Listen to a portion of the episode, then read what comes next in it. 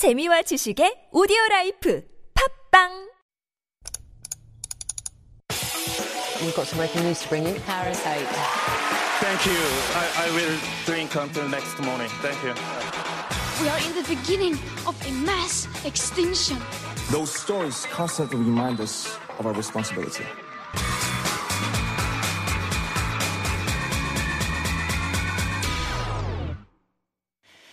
It is time for All a Buzz. And this is where, of course, we take a deep dive into the week's hottest issues. And here to give us commentary and analysis, Dr. David Tizzard. Good morning, David. Good morning, Sunyan. Great to see you. As we've done a lot recently about education, last week's about the breakup vlogs was mm-hmm. really interesting, exploring the, the daeri manjok, this vicarious satisfaction. Mm-hmm.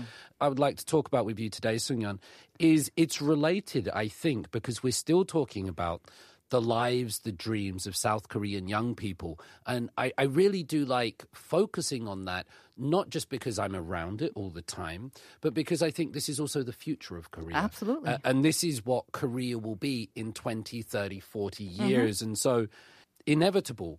And it's important that we look at what they're doing with their lives and what their dreams are. Absolutely. And not only because they are the literal future of Korea, but also because this story today that we're talking about is related to young people and their education. And combined, I think, hmm. is what we have been focusing on for the past several decades as a major driving force hmm. behind our development. And we're hoping that it'll also d- drive our development in the future as well. So this story might have taken a lot of people by hmm. surprise, maybe alarmed them at the same time. But it does kind of um, show many, many things that are going on around society and maybe not always in a positive light. Absolutely. So, today we're going to talk about people, large and growing number of young students dropping out of some of the country's top universities. Come And- again? Didn't they work so hard just to get into the top schools? Exactly. That's why it doesn't seem Right. to make sense. Just before we get that, to try to perhaps frame the issue, education in South Korea has really been pivotal to the country's development, economic, political, and cultural. If you want to have a democracy, you need an educated uh, population. Now, from a national perspective, education has been really good for national development, but on an individual level, Education in South Korea, as I understand it, and you'll correct me if I'm wrong, it's not seen so much as the pursuit of truth or, or values, but it's seen by some people as a means of social mobility. Mm-hmm. Education is through which you can rise up the ranks of the socio-economic structures of society. Absolutely. So it, it- it's a means to an end. Now, mm-hmm. that doesn't mean it's a bad thing, but it was always seen as a way, or by some people, of rising up in society. Yes, definitely. And I think also what you said that's not you know the the means to kind of raise, go up in society and Yeah. elevate society as a whole definitely true but at the same time the things that you mentioned before the truth you know justice that comes along and i think Yes, this yeah. rise in, in education also you know opened people's eyes. We were learning about more things from hmm. other advanced countries and so that all kind of came in one package. So there has always been a huge huge focus on education and again millions of students work you know many more than 10 years, maybe even longer than that, just to get into the top schools. And once you're into the top schools, that was hmm. kind of considered, oh, okay, you're done. And now, you know, you've got a ticket, a golden ticket to the best companies.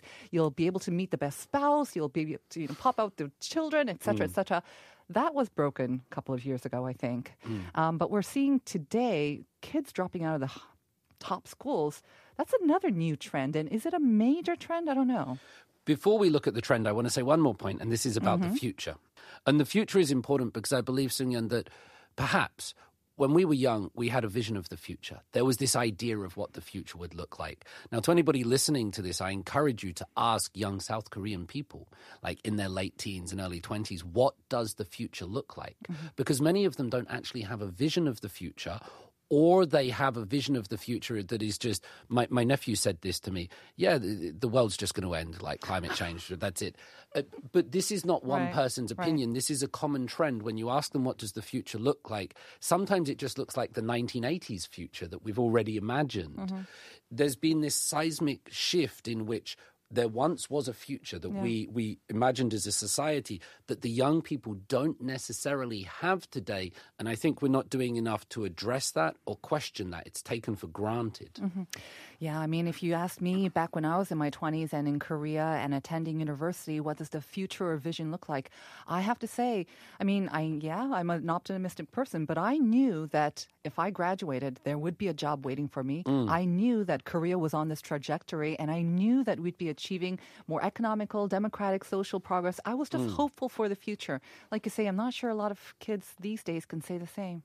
I think one of the reasons is, and we do hope they find a future, by the way. I'm, I'm an optimist like you. One of the reasons is that we live in a time where the old disciplinary methods of order, very strict, you know, you sit, you don't talk, you don't use phones, and, and you obey the professors and the teachers, that has finished. But mm-hmm. we haven't quite constructed the new world yet. We're not quite sure because in the new world, emotional intelligence and creativity, these are the key skills but it's very hard to teach them. And there's no syllabus that's really getting these across. And it's for perhaps these reasons that data submitted uh, to the to the National Assembly. This comes from Moon Jong-bok, uh, a member of the Democratic Party of Korea. Has seen that over the past decade, there's nearly 2,000 students have dropped out of Seoul National University. And moreover, these numbers are increasing every year and they're mm-hmm. coming from particular departments as well. Right. And once again, we are talking about Seoul National University, considered the best school in the country. Yeah. And many students will try maybe two or three times just to get into this university. Yes. And so we don't know how many times it took for them to actually go in, but then they're actually voluntarily dropping out. So let's talk more about like which uh, majors or who's actually dropping out. Okay, so last year, 330 students dropped out. I said it's 2,000 over the last decade, but in 2019, you had close to 200 students. And then in 2020, it's rising to 264 students dropping mm-hmm. out. Last year, as I said, 330 dropping out. Mm-hmm. The number dropping out is increasing each year. Moreover, over the past decade, 80% of these dropouts have been concentrated in science and engineering. So the first thing that fascinates me, Sungyeon, is that people are dropping out of the top university that they might have tried to move heaven and earth to get to. The second thing is they're dropping out of science and engineering. Mm-hmm. And if you read the press, it's all about uh, the fourth Science and industrial right. revolution and metaverses. The, the Israeli embassy now has a metaverse embassy you can visit in South Korea. Check that out. Yeah, but that's the world that we're told about in the hmm. media, and yet the students are dropping out of this particular major rather than mm-hmm. other ones in greater numbers than before. So if we thought Seoul National University was the top university, the pinnacle, Hmm. um, and then science and engineering was the pinnacle of the departments that you want, Yeah. if they're dropping out of that, where are they going or why are they dropping out then? Well, that's a really difficult question. They might be going to certain places. I I heard you mentioning some ways. There does seem to be a change towards medical departments. Medical departments aren't seeing the same drops. They're retaining their people. And maybe, you know, maybe this is a positive sign. Maybe the COVID 19 pandemic has made people go, we need to help society. We need to be the next Florence Nightingale or something like that. More medical professionals. I did hear that in the U.S. there was an uptick in the number of enrollments in medical school um, during the COVID pandemic, but. To be honest, I think it's a different trend. Mm. And uh, I have to confess, I think I read a lot of media reports that say that is not probably the reason. If anything, COVID 19 and the numbers that you brought in, we saw bigger numbers of dropouts during COVID 19 because they weren't going to school. So there mm. was fewer, you know, less loyalty to their schools, even if fifth it was SNU. So more people were dropping out. They didn't see the point of actually going to school. Mm. And then I think this pivot maybe towards medical school. Medical school is always considered the top of the top, actually. Hmm. We said that engineering is tops, but for the smartest of the smartest, I think their number one goal was always medical school. Mm-hmm. And even though a lot of students would think, oh, if I majored in science and engineering, I would be guaranteed a job, especially if I graduated from SNU, science and engineering Yeah. maybe they don't have enough trust in that. And maybe they're thinking, with everything so up in the air and uncertain and unstable, I need a skill set like Yes. medical profession that will see me through for, I don't know, what comes along. Mm, absolutely. There- There's fabulous insights, Yun. And then let's add to this that there was a story that was widely dispersed across society, particularly Korean society, and it held true that if you studied hard, went to university, and graduated, you would get a job. That story is not necessarily true anymore. We've we've seen really high youth unemployment. Of course, if you're going to the top university and getting those things, but it's it, it's making us. I think society is questioning what is the value of that piece of paper you get after four, five, six years of study. Because yes, it shows that you've completed it, that you have knowledge, but now with with the internet and YouTube, you can study as much as you want. And whenever I have a problem, I type it into the internet and I get an answer. Often comes from a really smart Indian professor explaining things. I'm not going to lie. And they're amazing for it. Thank you. Uh, I want to give them a shout out on this. Um, but I think people are realizing that they can perhaps get into employment, into finance, into the industry not through university, but through their own means, through startups, through companies, through other ways that the traditional route to, let's say, success, and I'm doing air quotes here, uh, has changed. Right. And they can find different paths. I think that's also something definitely worth taking into account. Yeah, I know uh, not a few people who also get their medical advice from the internet as well. Instead of going to a physical, real doctor, they seek out the medical experts, again, air quotes here, on YouTube and the internet, which is quite worrisome. But this is also, I think, um, it points to several sort of larger trends, and I think we should also mention it. It's not just from Seoul National University. Um, there was a story this week, or last week, I believe, where they said that we're seeing this kind of all throughout Korea. And this is probably a trend that's going to be continuing as we have fewer and fewer students actually enrolling in university because of the falling population. But you're seeing this kind of shift from the sort of the regional schools. A lot of the kids are dropping out once they mm. go, and then they try again for a school in Seoul. Yep. And then once they get into a school in Seoul, they may stay put, or the people in Seoul they start quitting after mm-hmm. one or two years or taking a break, and then they aim for higher school. So that mm. may be SNU.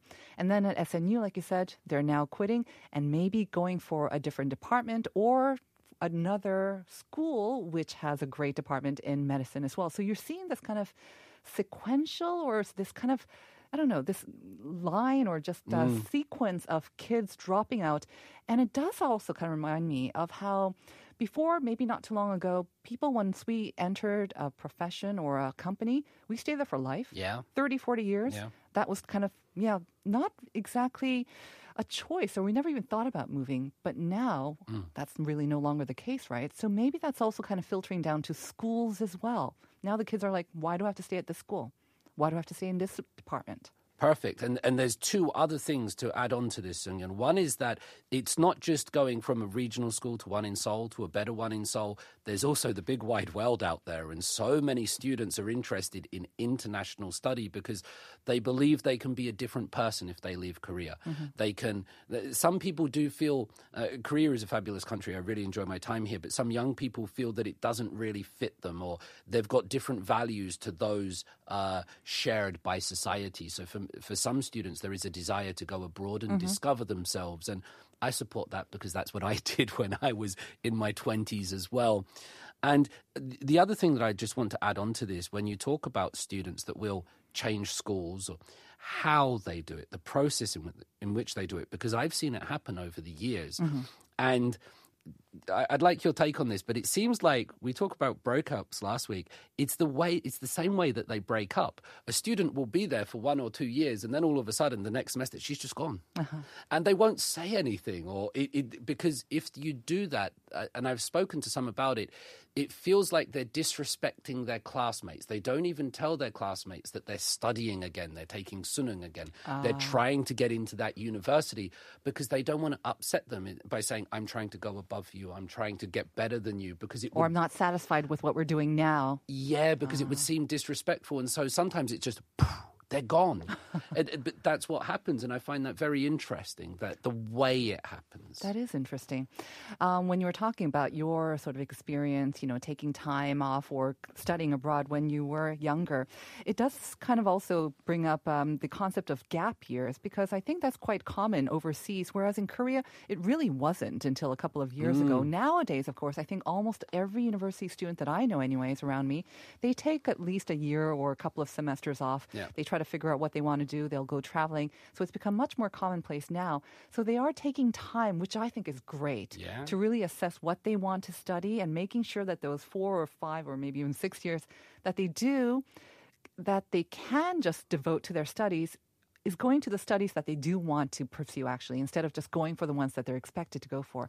So I mm. think that's a positive trend. This semester alone, I've got one student that's 28, one student that's 27, a few that are 25, 26. This wasn't really common before.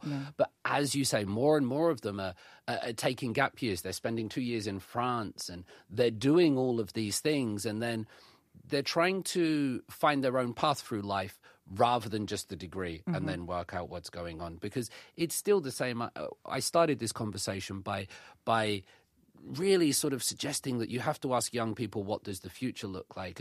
But that's a really difficult question. The mm-hmm. worst question you can ask a university student is what do you want to do when you graduate and they just look at you with fear in their eyes Right. because they don't know the answer and uh, you know the statistics are telling us that people are dropping out of various universities and departments maybe they don't know the answers but rather than us define the answers for them. I think all we can do is try to ask them the right questions. Rather than give them answers, ask them questions that will promote them to find their own answers and then be supportive as we can so that they can they can find their path and they can become the new career.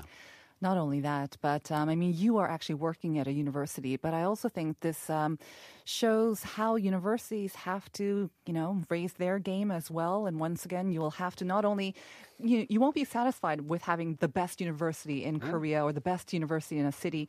You will have to offer a differentiated program, something that only you can provide as a school or a department that will attract all these students who are maybe kind of wondering and they're not sure what they want to settle on.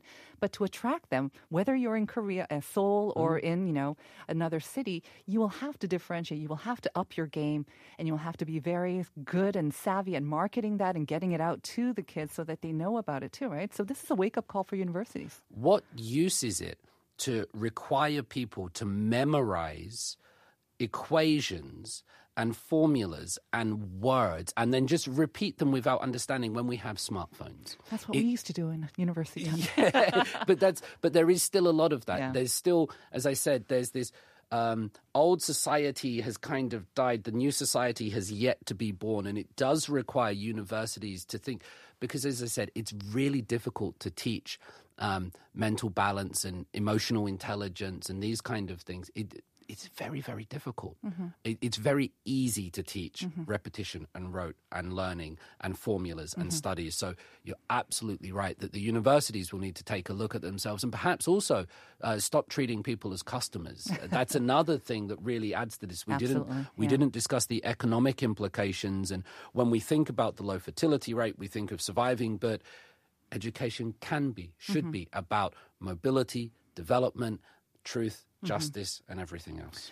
So, despite um, maybe the sort of the darker reason why they might be all going to the medical school because they think it's a more secure future for them, I have to say for this one, I am kind of applauding the younger um, generation in that they are taking risks, right? They are going after what they think they want more, and they are, you know, like the breakup. They're actually going out. They're doing their own breakups. They're hopefully learning from whatever mistakes or whatever successes that they meet in life. But they are taking responsibility for that. So. Not just success is being willing to fail is the courage that you need. Be willing to fail people. All right. Well, on that note, I think we can wrap it up. David, as always, thank you so much. We will see you again, and we will see you, listeners, again as well tomorrow. But we're going to say goodbye today with Baek Yerin's Square. Have a great day. Bye bye.